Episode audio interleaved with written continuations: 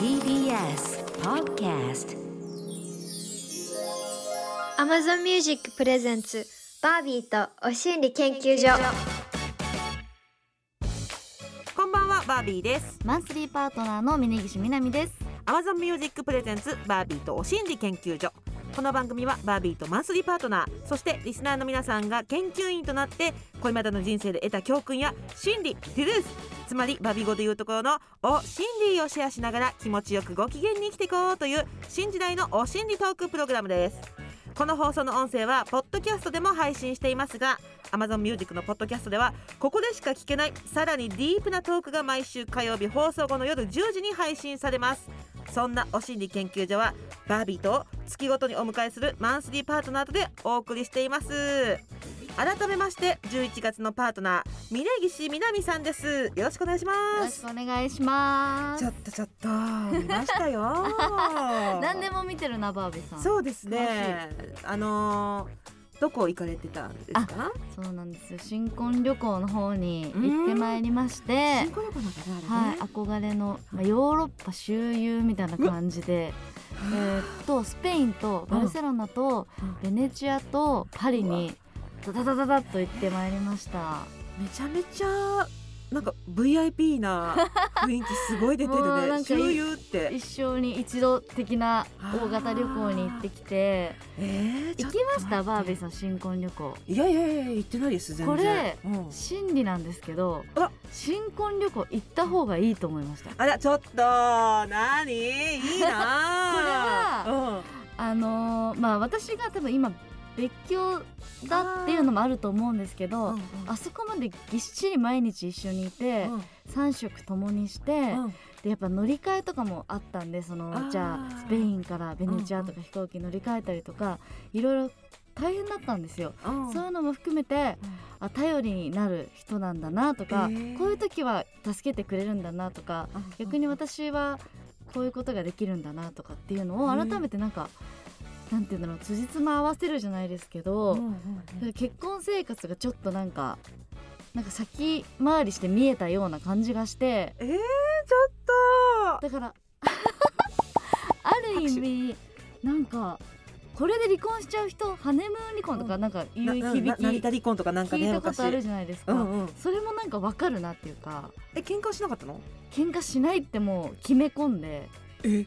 絶対に喧嘩しないって約束していったんで大丈夫だったんですけどなんかあーこれは結構大事な行事なんだなっていうのを実か感しました。あのー催し物はあったの？催し物っていうかど,、はい。どういう感じのところを回ってったの？いやでも本当各地のうん。もうどべたな観光地例えばえ桜田ファミリアに行ってみたりとかとかベネチアだったらまあゴンドラ乗ったりとかえー。パリでルーブル美術館行ったりとか。えあのスペインだったらイビザ島でアワーパーティーとか？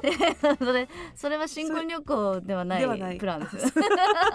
それそれは独身プランですねそれは。あ そっかはい違う。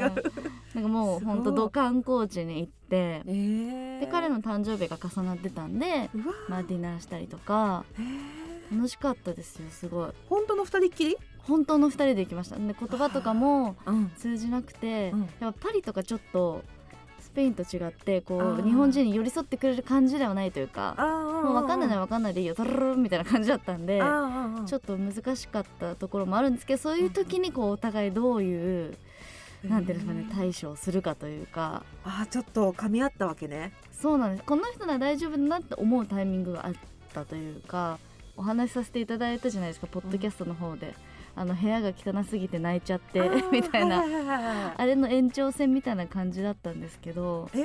延長線みたいな感じ 結構海外でそれきつくない？で日常生活でなんかそういうのを感じることあったんですけど、うん。海外に行って誰も頼りにできない土地で、うんまあなんかあ頼りになるなって改めて感じたので新婚旅行本当行っといた方がえー。テスト的な感じ。もうお二人はもう信頼しきってるから大丈夫だと思うんですけど、いやでもなんかそのテスト的なっていううん。ハラハラ感もある状態での新婚旅行って楽しそうだね。う。ん、なんかディズニーランドでうん。カップル別れちゃうとかあるじゃないですか、あー行列がで喧嘩してとか、あれのすごい拡大版みたいな。は嫌なとこ見えるか見えないかっていうあうんのがすごく浮き彫りになる海外旅行って、それさあ帰ってきて、はい。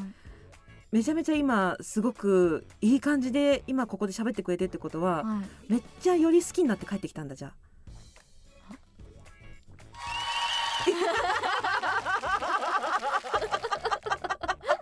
よりになったっていうかまあまあもう好きとかいう次元じゃなくて、なんかあもうパートナーとして頼りになるなっていう確証を得て帰ってきたっていう。いい男だなーって感じ？いちいち。なんでそこ恥ずかしがって いやいやでも本当。いいね。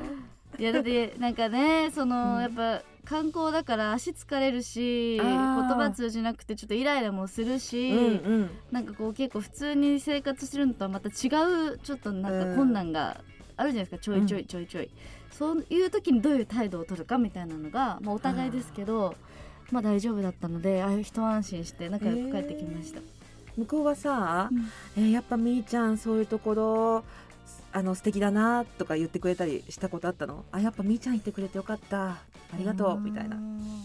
でもなんか私すごいわがままだし足痛いとか、うん。やっぱ疲れたとか寒いとかって結構言っちゃうんで、いつもわがまま言ってすいませんみたいな感じで、うん？ちょベルサイユ宮殿が広すぎてちょっと機嫌悪くなりかけたんですよ。ベルサイユなのに？マジ広いなみたいな。全然？全然寝れねえなみたいな感じだったんですよ。うん素敵だったんですけどとにかく広くて、なった時に「機嫌悪くなってごめんね」とか言ったら「いやでも機嫌いい時にうん。嬉しくなるからいいよ」みたいな 教育されてるって。調教されちゃってですね。本当だね悪いのがあるらからいいのが分かるみたいな。前向きにす捉えて。ごい。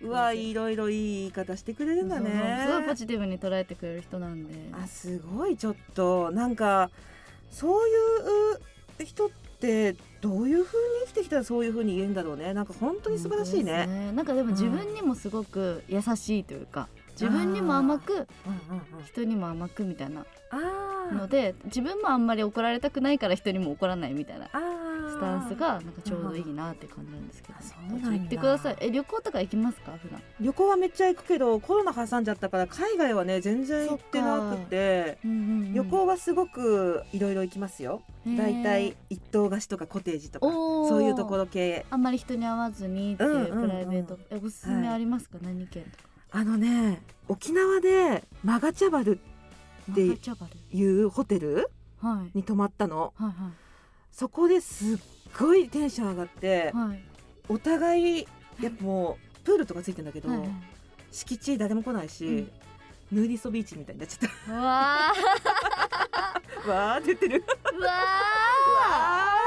あよかったブーイングじゃなくて。ヌーディストビーチみたいな感じになっちゃって。島でもないんですか？いや本島の中にあるその部屋に一個プールついている。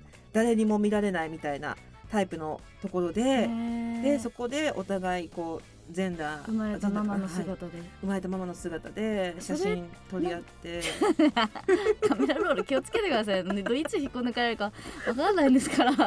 本当だよね。本当だよね。それでなんかある時テレビ見てたらあれ？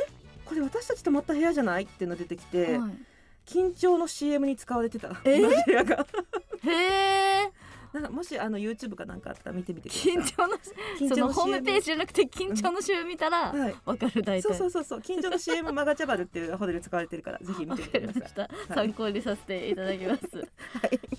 今日はねうんリスナー研究員さんがちょっとしたお悩みを持ってお待ちだそうなのでそちらにつないでいきたいと思いますよ。はい。Amazon Music Presents バービーとお心理研究所。この後はリスナー研究員さんと直接おしゃべり。お心理テレフォンです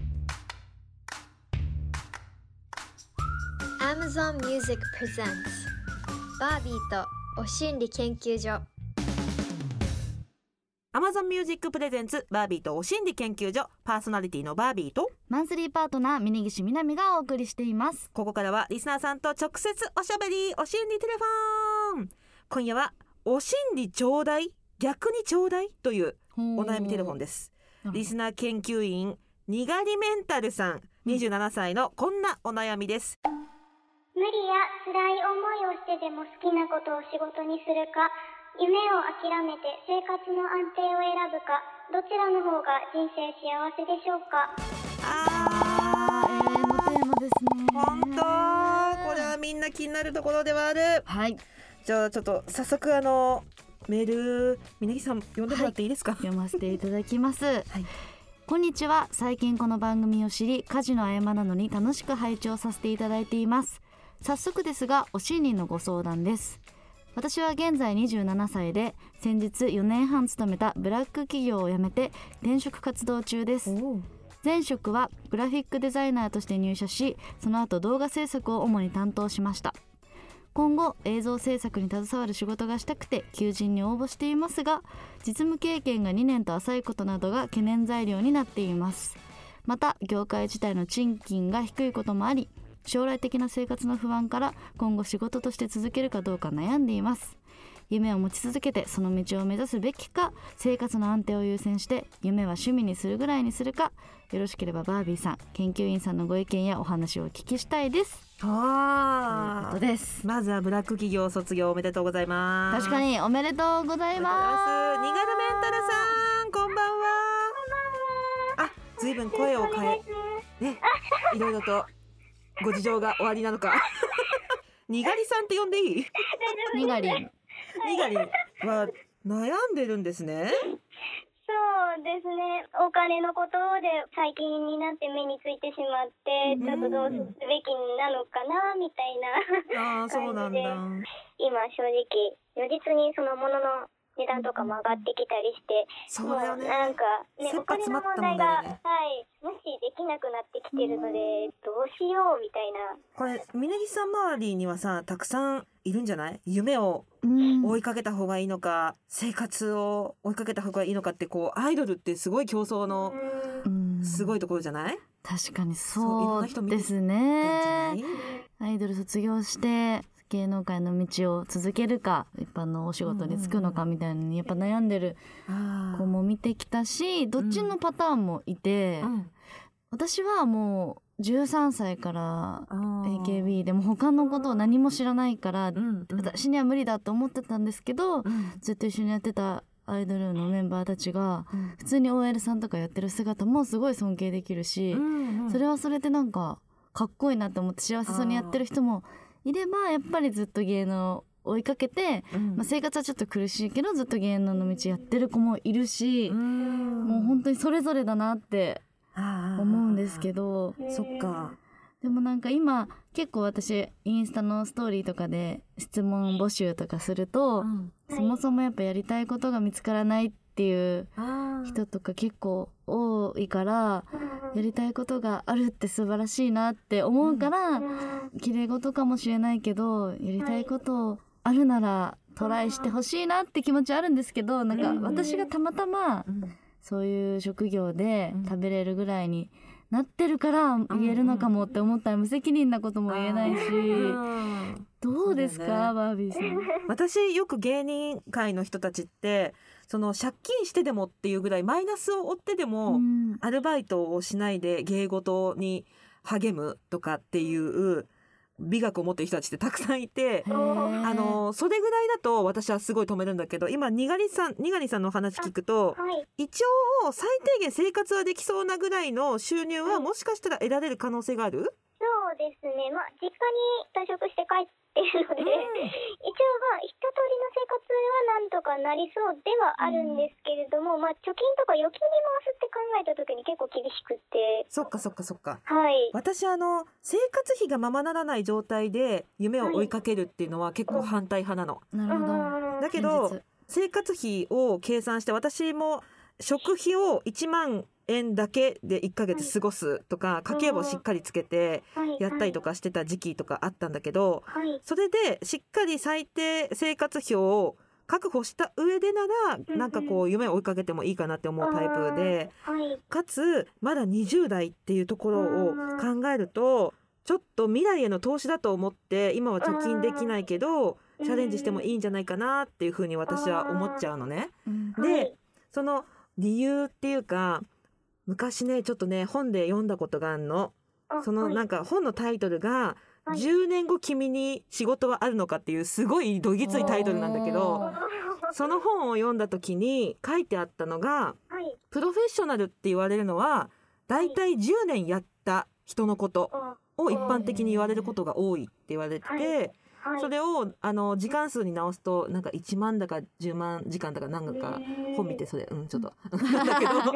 で大体5年とか10年やった人のことをプロフェッショナルって一般社会は言う可能性が高い。って言ってだったらまず5年とか10年やってみる。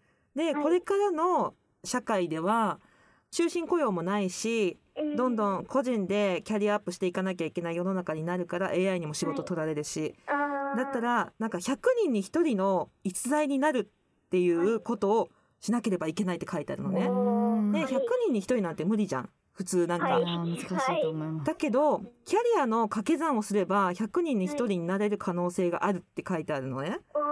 っていうのは例えば私だったら芸人かける下着デザイナうん。ー。かける生理の人 かける YouTuber かける地方創生とか。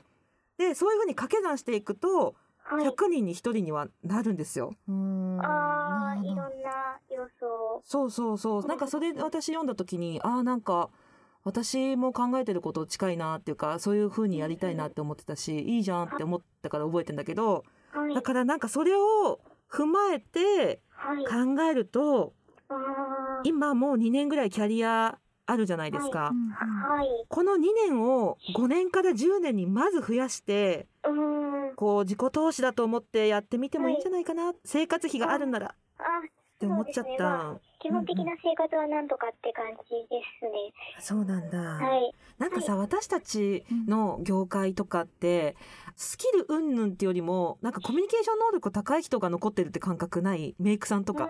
あー確かにつながりめっちゃ大事ですよね、う。ん。すごいなんかメイクさんスタイリストさんって実力とか正直よくわかんないけどコミュニケーション能力で仕事を取っているなっていう垣間見える時がすごいあるから結構その気配りだったりとかお話が続くとかそういうのもフリーランスでやってる人は特に重要になってくるだろうから。いやでも続けるの大事ってその本のお話バービーさんの。うんうんうんうん。なんかすごくなんかわかるような気がして私も多分うんうん。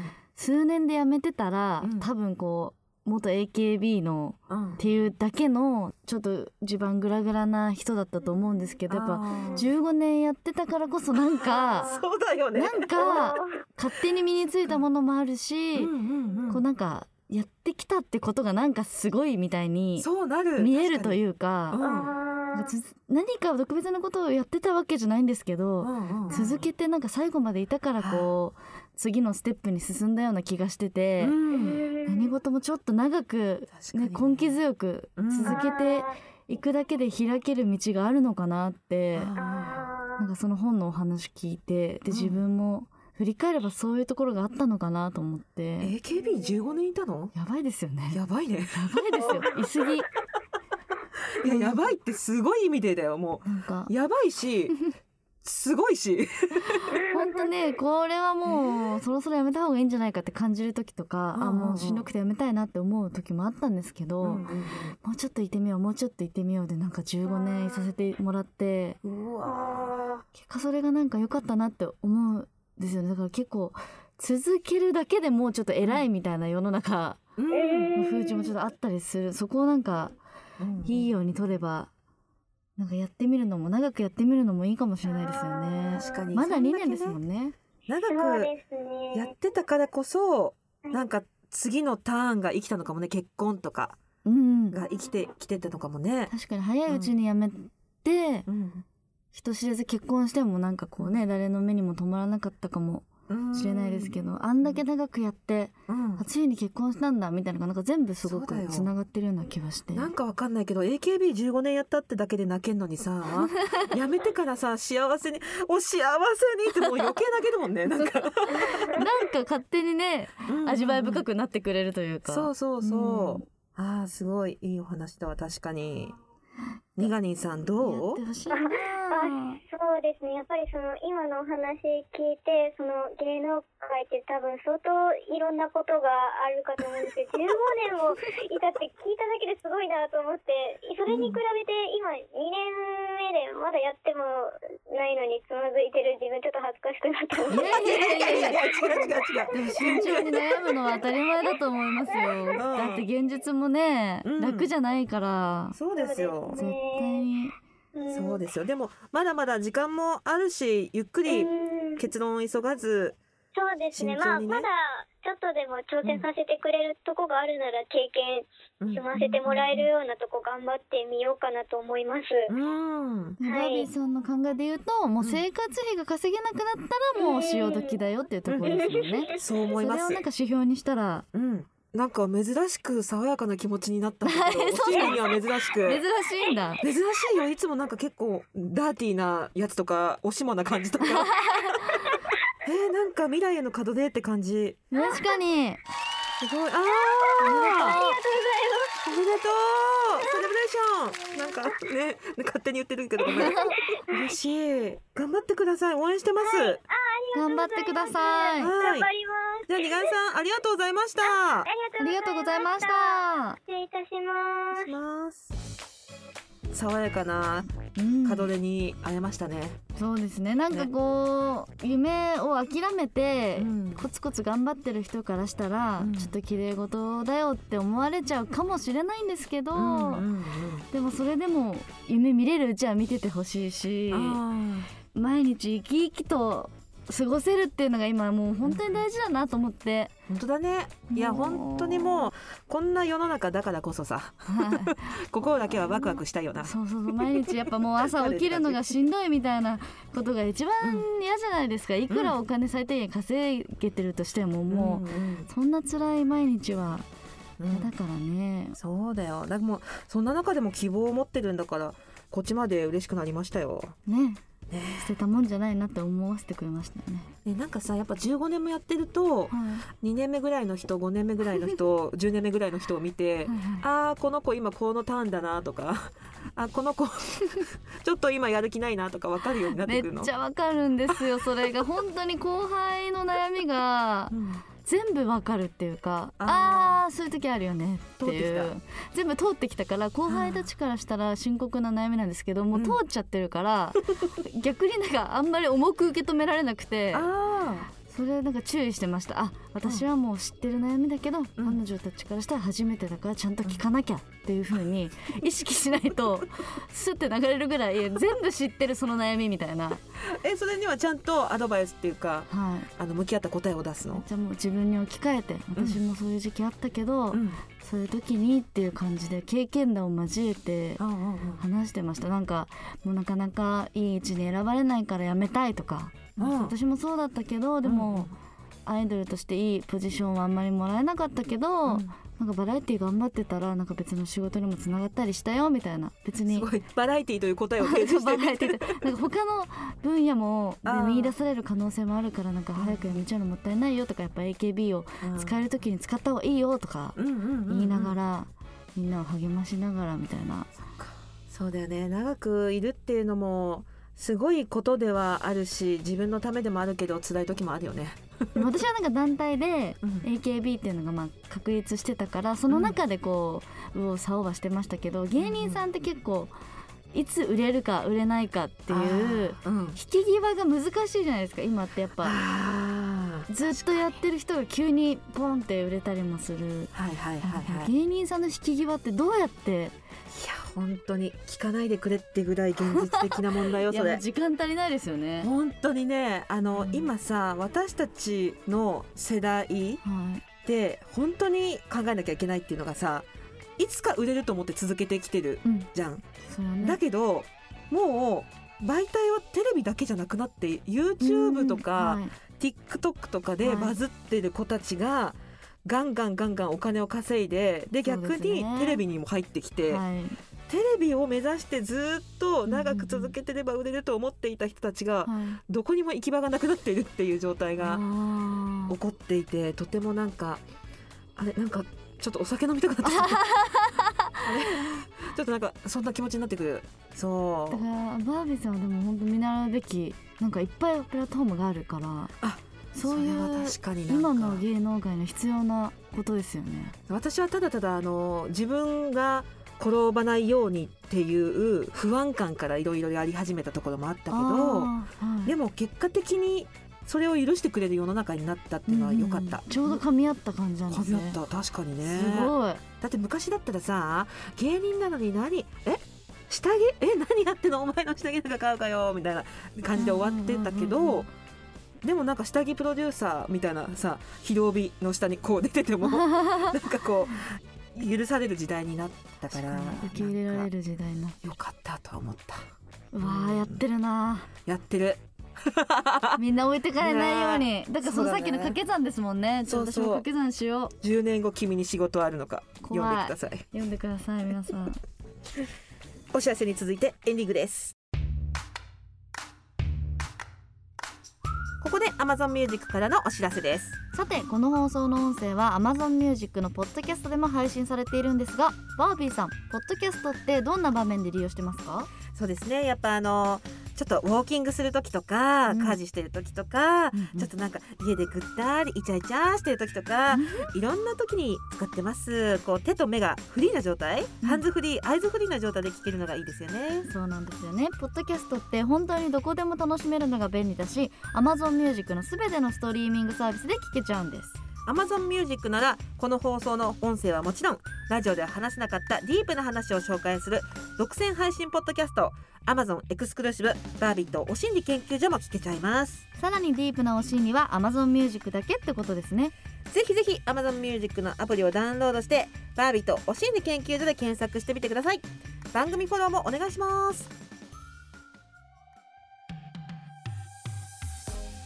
バービーとお心理研究所あっという間にエンディングのお時間です。はい番組ではリスナー研究員の皆さんからのお心理も大募集。仕事や恋愛から学んだ教訓やお心理。美容や健康ペットのお心理。こんな悩みがあるんだけど解決のヒントになるお心理ありませんか？などなどどんなものでも OK です。電話出演 OK という方は電話番号をご記入の上番組公式 LINE にメッセージをお寄せください。もちろんメールでも受付中。アドレスはおしんりアットマーク tbs.co.jp おしんりの綴りは OSHINRI です。電話出演してくださった方には Amazon ギフトカード1000円分をプレゼント。皆さんからのプリップリのお心理お待ちしています。そしてそして Amazon Music ではこのラジオでのトークに加え放送では話せないディープなトーク満載の Amazon 独占バービーとはみ出しお心理研究所の両方がお楽しみいただけますどちらも更新はこの後火曜日夜10時です。詳しくは番組ホームページをご覧ください。というわけでバービーとお心理研究所今夜はここまで。お相手はバービーと峯岸みなみでした。それではまた来週。バイバイ